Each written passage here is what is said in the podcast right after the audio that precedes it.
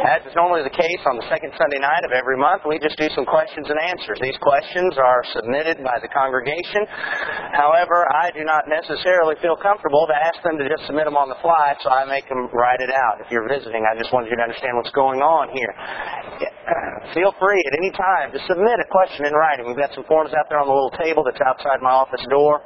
And then, of course, the box that you can place them in so that uh, as we have this service once a month, the second Sunday night of every month, we can answer these questions looking at what the Bible says about them. We've got four questions tonight that I believe we're going to have time to deal with, but let's just delve right into it. The very first question is one that actually comes out of what we did last month. If you remember, one of our questions last month was about possible degrees of reward in heaven. And we recognize, of course, that we all receive the same grace, that none of us have anything about which to boast. And if we do obey the Lord, that when we're done, all we can say is we're unworthy servants. We've only done what we were supposed to have done to begin with. And so when we enter heaven, we all enter heaven on the same grounds. And so there are no degrees of reward for heaven because we're all receiving the same grace. Following that, though, somebody brought up John chapter 14 and verse 2, pointing out that perhaps one of the reasons this confusion is in our world is a misunderstanding of what John chapter 14 verse 2 says and looking at the term mansions there. And I believe that the one who questioned it is right. I, I think that perhaps some of our problem with thinking about rewards in heaven stems from misunderstanding this passage. In John chapter 14, beginning at verse 1, Jesus said, Let not your heart be troubled. You believe in God, believe also in me. In my Father's house are many mansions. If it were not so, I would have told you, I go to prepare a place for you, and if I go and prepare a place for you, I will come again and receive you to myself, that where I am, there you may be also. And where I go, you know, and the way you know. Here the term mansion is used, but what does it mean? Very interestingly, the term that is translated here does not mean what we think of when we say the word mansion. If you go back to the original language, looking it up in a dictionary, I'm not any kind of Greek scholar, but just look it up in a lexicon, you'll find that the Greek word here is the word mone, not to be related to our word money. Has nothing to do with that. Doesn't have anything to do with wealth. The word simply means a staying or a place to stay. And so when we look at this verse, in fact, interestingly, if you just think about the words used here, it doesn't make much sense for him to say, in my father's house are many mansions. What he is saying is in my father's house, and the word there means house, just like we all live in a house, are many places to stay. We've got some family that come and visit with us, and we've got some family probably that's going to be here next weekend because of events that are taking place. We're trying to figure out all the places where they're going to stay when they're in our house. You see, at our house, it's limited. But what Jesus was pointing out to these disciples is that it is unlimited in God's house. There are many places to stay. There is room for everyone if they will simply come to Jesus and if they will obey Him and do His will. Jesus is pointing out to these disciples, where I'm going, there's a place for you. And you can come there with me, and I'm going to prepare that place for you to stay. He's not talking about a gold house that's silver lined. He's talking about us having a home in heaven. A place, not a house, a home. A place where we can call home, a place where we can dwell with God. How did it get the word mansion here? Interestingly, that actually comes from taking what was in the Latin. The word in the Latin translation is mansiones, or however you would say that in Latin. And what it meant in the Latin was simply this a dwelling place. And so the term mansion is not so much a mistranslation as it is a word that as it was brought into the English, as it's gone from the King James time up to our time, the word is somewhat shifted. In fact, I made a mistake. In the outline, I'll say the word has grown broader, but in fact, I got to think about it today as I was going to the lesson. The word hasn't become broader, it's become narrower. Because the initial meaning was just a place to stay, no matter how grand or how poor. Now we use it in a much more strict meaning. When we talk about a mansion, we're talking about a palace, a castle, a place of great wealth. That's not what Jesus was talking about. And so, as we hear stories of people living in mansions and we dream about our mansions, we're not exactly understanding this passage properly. Jesus was saying there's a place for you and consider why this is important. Look up a verse in chapter 13 and verse 38. Jesus said to Peter, Will you lay down your life for my sake? Most assuredly I say to you, the rooster shall not crow till you have denied me three times. Then in verse 1 of 14, let not your heart be troubled. You believe in God, believe also in me. He had just told Peter that he was going to deny him. In fact, in the greater context, looking at what was happening that night, he had told all the apostles they were going to abandon him. But then he turns around and provides them this word of comfort. Don't be troubled. There's a place for you in my Father's house. And I'm going to prepare that place for you. How did Jesus prepare that place? By dying for them so that their sins could be removed. The great import of this passage is not that we have a palace waiting for us in heaven, but the fact that we, through the blood of Christ, have a place there that we don't deserve. And that's the point that Jesus is making. Some may ask, well, Edwin, that doesn't seem like a very big question. Why bring that up in the public setting? Why not just write a little note off and explain that to the questioner? I'll tell you why.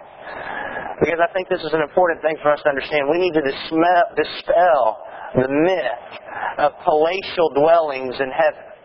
Because you see, the problem is, is that demonstrates a little bit of materialism on our part. We dream so much about wealth here on earth that when we think about heaven, all we can picture is the house on the hill.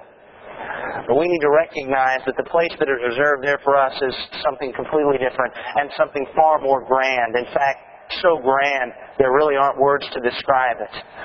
And we should not be limited by thinking it's like those houses we pass on I-65 up on the hill with the lights shining on them. It's much greater than that.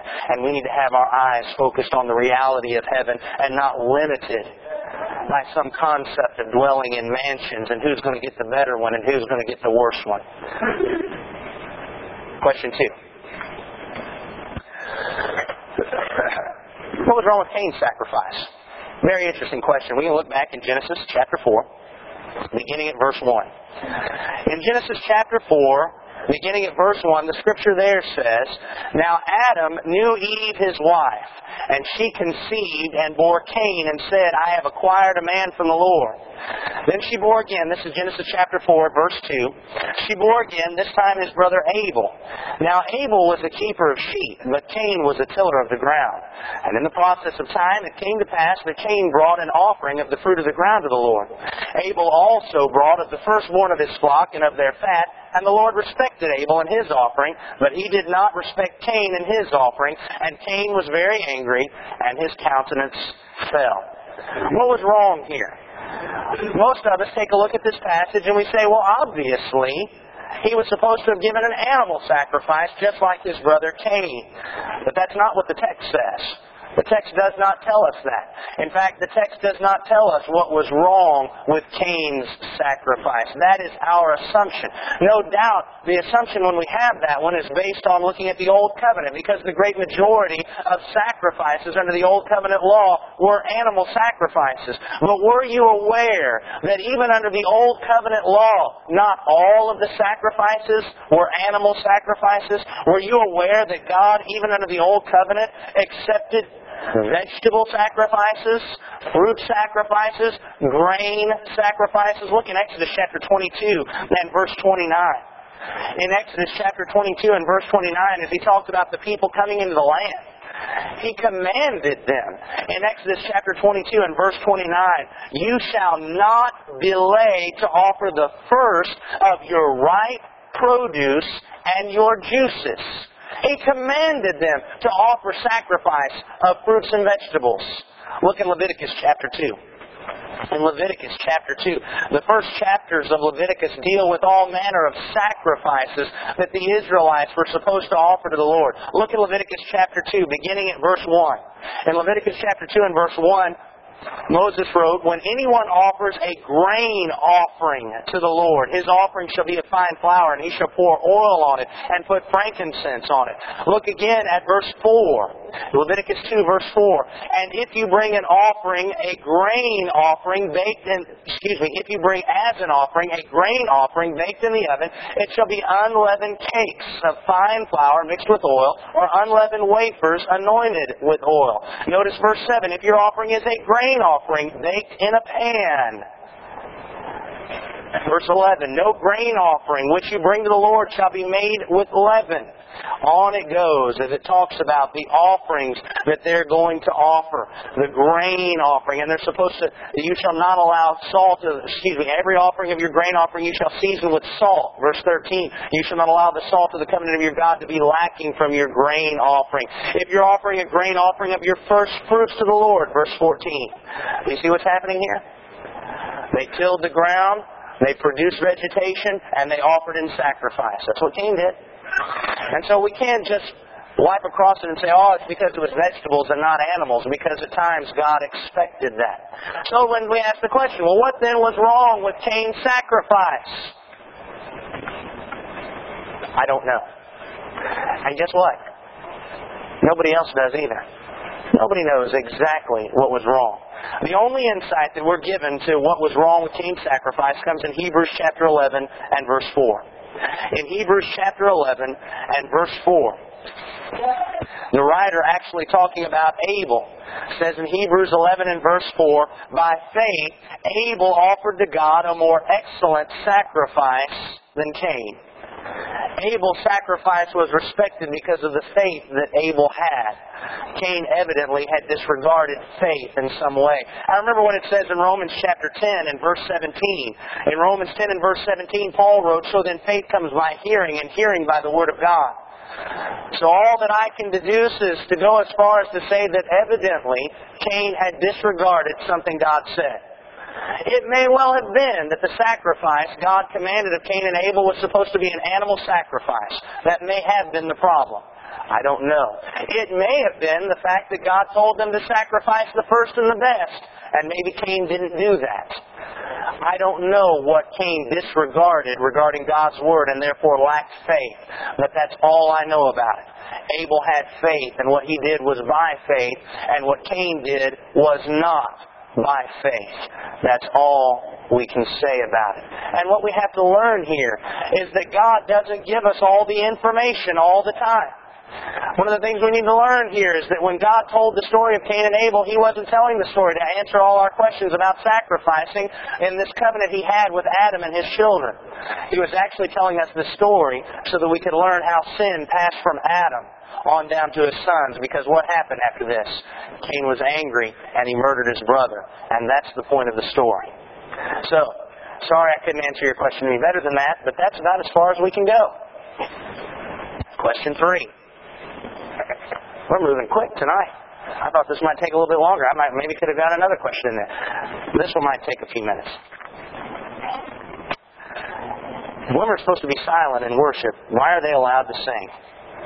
This question stems from 1 Corinthians chapter 14, beginning at verse 34. Go ahead and turn there, please. 1 Corinthians chapter 14, beginning at verse 34.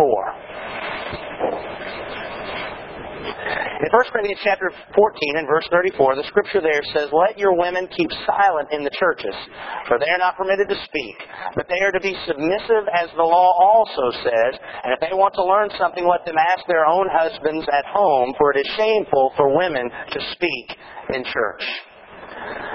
Remember what we learned this morning as we deal with any issue, we've got to take it in context. It would be very easy for us just to grab these verses and, and take these words and, and make them just say, well, that, hey, we're, we're here and this is the church here, so women aren't allowed to say anything at all, period. But that's not what this means, not in context. In fact, when we look at the context, what we recognize is that Paul is addressing a very specific issue. He's dealing with an issue, number one, of the assembly.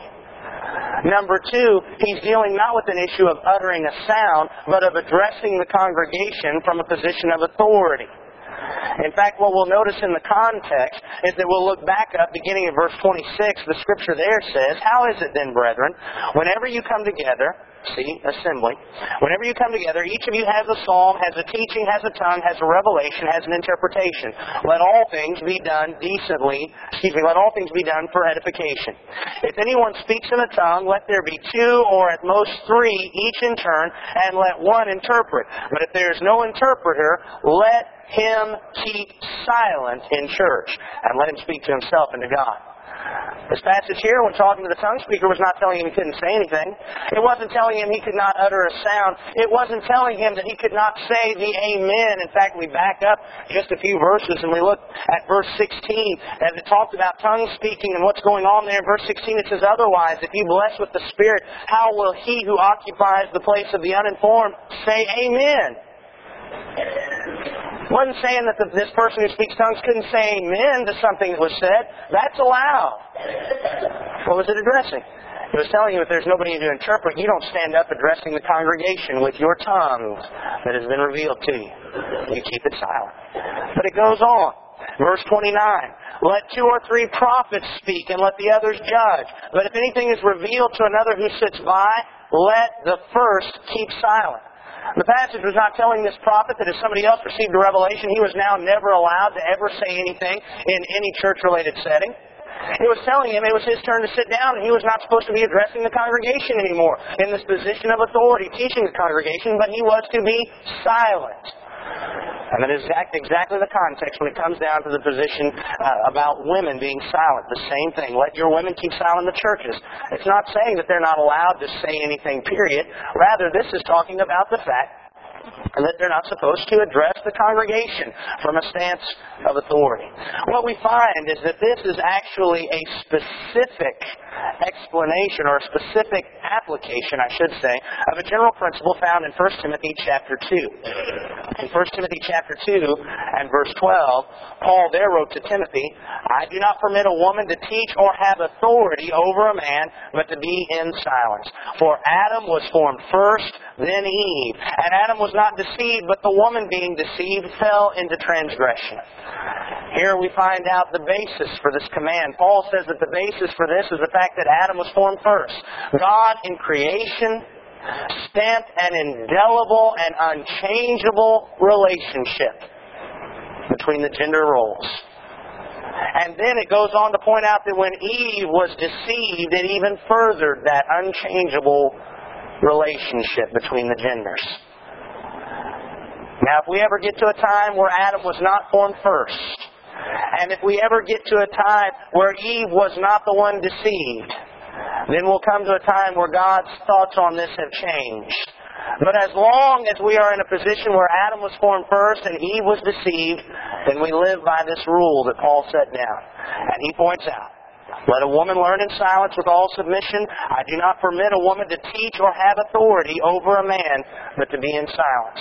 As he wrote to the Corinthian church, he dealt with a very specific issue that was dealing with this principle. That in the church, God has a relationship between the genders. And it points out that our sisters in Christ are to be submissive in church and not have authority over the brothers in Christ. And that's God's law regarding that. If we go back to 1 Corinthians chapter 14, though, I want you to notice something very important here. In verse 35, it demonstrates how serious it is when we start trying to mess with God's will and God's rules and legitimize and get around His commands by making it seem legitimate. In 1 Corinthians chapter 14 and verse 35, Paul said, if they want to learn something, let them ask their own husbands at home, for it is shameful for women to speak in church. What was happening? Evidently, there were those sisters in Christ here who were addressing, who were speaking to the congregation. How did they justify it? They said, well, we're not exercising authority, we're just wanting to learn. Isn't that what Paul had said they're supposed to learn in submission? That's all we're doing. We just want to learn. We've just got questions. But you see, despite how legitimate they tried to make it, they were still evidently violating God's rule and having authority. And what that demonstrates to us is that we today must be very careful as we men are learning more and more how to deal equitably with our sisters in Christ, as we're learning more and more how we have violated God's will regarding how we deal with others, that doesn't mean that we throw the baby out with the bathwater and try to legitimize the usurping of authority. I've heard churches that will go through procedures such as this. They'll have a class that has adult men in it, or, or high school uh, guys, or college age guys, and they'll have a woman teaching it. But what we'll do is we'll put an elder in there monitoring them. Well, see, she's submitting to the authority of the elders. Well, now wait a minute. As a teacher, she's having authority over every male in that class. no matter how we might try to legitimize that, it's still a violation of the principle here. And we've got to make sure that we don't try to do things along those lines. And folks, it goes with so many different things that take place. We just got to be very careful that we're not trying to legitimize what God has condemned and try to work around God's rules. But having said that, let's keep in mind what the prohibition is. The prohibition is about addressing the congregation as one in authority. The prohibition was not women are not allowed to speak in a church building. The prohibition was not women are not allowed to utter a sound. The prohibition was not women are not allowed to get on, on onto unruly children. The prohibition was not that women are not allowed to ask questions or make comments in a discussion format. The prohibition was not women are not allowed to teach Christian boys. The prohibition was not intended to say that she could never give her confession of faith before the congregation because she wanted to be baptized. The prohibition was not that she's not allowed to sing.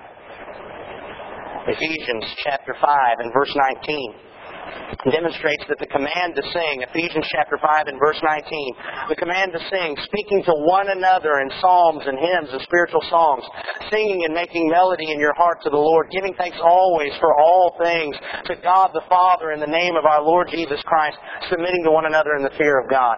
That's a universal command. And to follow that command does not violate the prohibition that was given. In 1 Corinthians chapter 14, Paul himself talked about the congregational singing, saying that he's going to sing with understanding when we're there singing. The command is universal. And when we're all singing to one another, nobody is usurping authority or having authority over anybody. But we are all equally communicating and communing with one another and with Christ as we teach one another and talk with one another about the will of God. Certainly, while our world does not accept this, we recognize what the Bible says sisters are not to have authority over brothers in the church. But that doesn't mean that sisters aren't allowed to sing. We all sing, and we all sing to one another. I hope that helped. Question number four. Are Allah and Jehovah the same? Especially since September 11th, we've been hearing a lot about how the God of the Muslims and the God of the Christians is exactly the same God. And so we ask the question, is that true? Is Allah, the God of the Quran, the same as Jehovah, the God of our Bible? Well, let me say this first of all. The Christians and most Muslims both strive to trace their God back to the one God of Abraham, who was distinct and separate from the myriads of pagan gods that were out in the world. And in that sense, and in that sense alone, we might be able to make some kind of connection between Allah and Jehovah. But I believe that Jehovah, the God of the Bible, is distinct and separate from the God of Islam. And we can determine that based on action and what was accomplished and what they have done. You see, the thing that we need to recognize is that according to Islam, the God of Islam gave some promises to Abraham, and he fulfilled those promises in Abraham's son, Ishmael.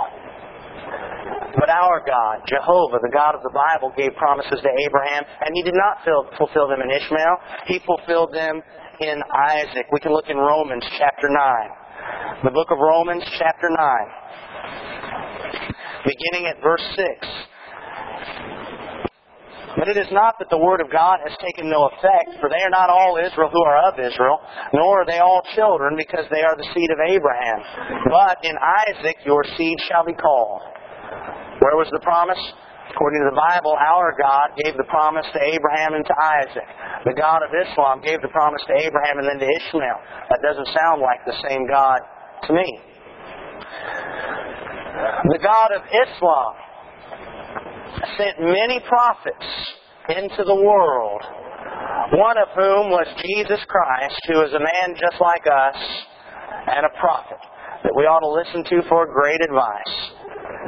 But that is not what the God of the Bible did. The God of the Bible, God the Father, sent God the Son into the world. And he was more than a prophet. And he was more than a man. He was deity incarnate. Look at John chapter 1. In John chapter 1, beginning at verse 1, the scripture there says, In the beginning was the Word, and the Word was with God, and the Word was God. He was in the beginning with God. All things were made through Him, and without Him nothing was made that was made. In Him was life, and the life was the light of men, and the light shines in the darkness, and the darkness did not comprehend it. Look down at verse 14. And the Word became flesh and dwelt among us, and we beheld His glory, the glory as of the only begotten of the Father, full of grace and truth. Islam's God sent a man into the world to be nothing more than a prophet. Jehovah, our God, sent God the Son, deity incarnate into the world. Doesn't sound like the same God to me. In fact, that points out something else regarding this, is that the God of Islam is Allah and Allah alone, one person. Whereas the God of the Bible, we find three distinct persons, Father, Son, and Holy Spirit. Matthew chapter 28. Matthew chapter 28 and verse 18. The scripture there, Jesus talks about baptism, says, All authority has been given to me in heaven and on earth. Go therefore and make disciples of all the nations, baptizing them in the name of the Father and of the Son and of the Holy Spirit. That doesn't sound like the same God to me. Further, the God of Islam sent in many prophets, but he sent in his greatest prophet, the one prophet, his spokesman, that sent out his pure word and wrote it down, and his name was Muhammad, and he wrote the Quran. But the God of the Bible did no such thing. He did not send a prophet named Muhammad, and he did not have the Quran written. That does not sound like the same God to me. But allow me to say this is that if in some way we could ever determine and establish beyond doubt that the God of the Muslims and the God of the Christians is the same God, we need to recognize that they are worshiping that God not according to the commandments of God, but according to the teachings of man. A man, Muhammad, wrote the book they follow, and they're worshiping him according to that. And you remember what Matthew chapter 15 verses 8 and 9 says about worshiping God according to the commandments of men. In vain do they worship me, teaching as doctrines the commandments of men. And so if at some point we could establish that the Muslims are following the same God as we are, they are following Him in vain and worshiping Him in vain, and we want no part of that and no union with that. We must come out from among them and follow the true God the way He wants to be followed not the way some man has written.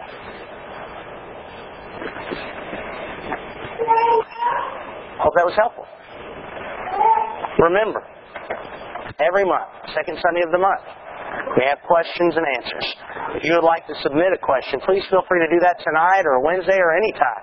Just put it down in writing. It would be helpful to me if you put your name on it. It's not mandatory, but that'll help me if I have any questions about your question. Because sometimes you know exactly what you meant, and I read it and I don't have any idea. And so it's just helpful to me if you go ahead and put your name on it so that I can ask you about that. Feel free to do that every second Sunday night of the month.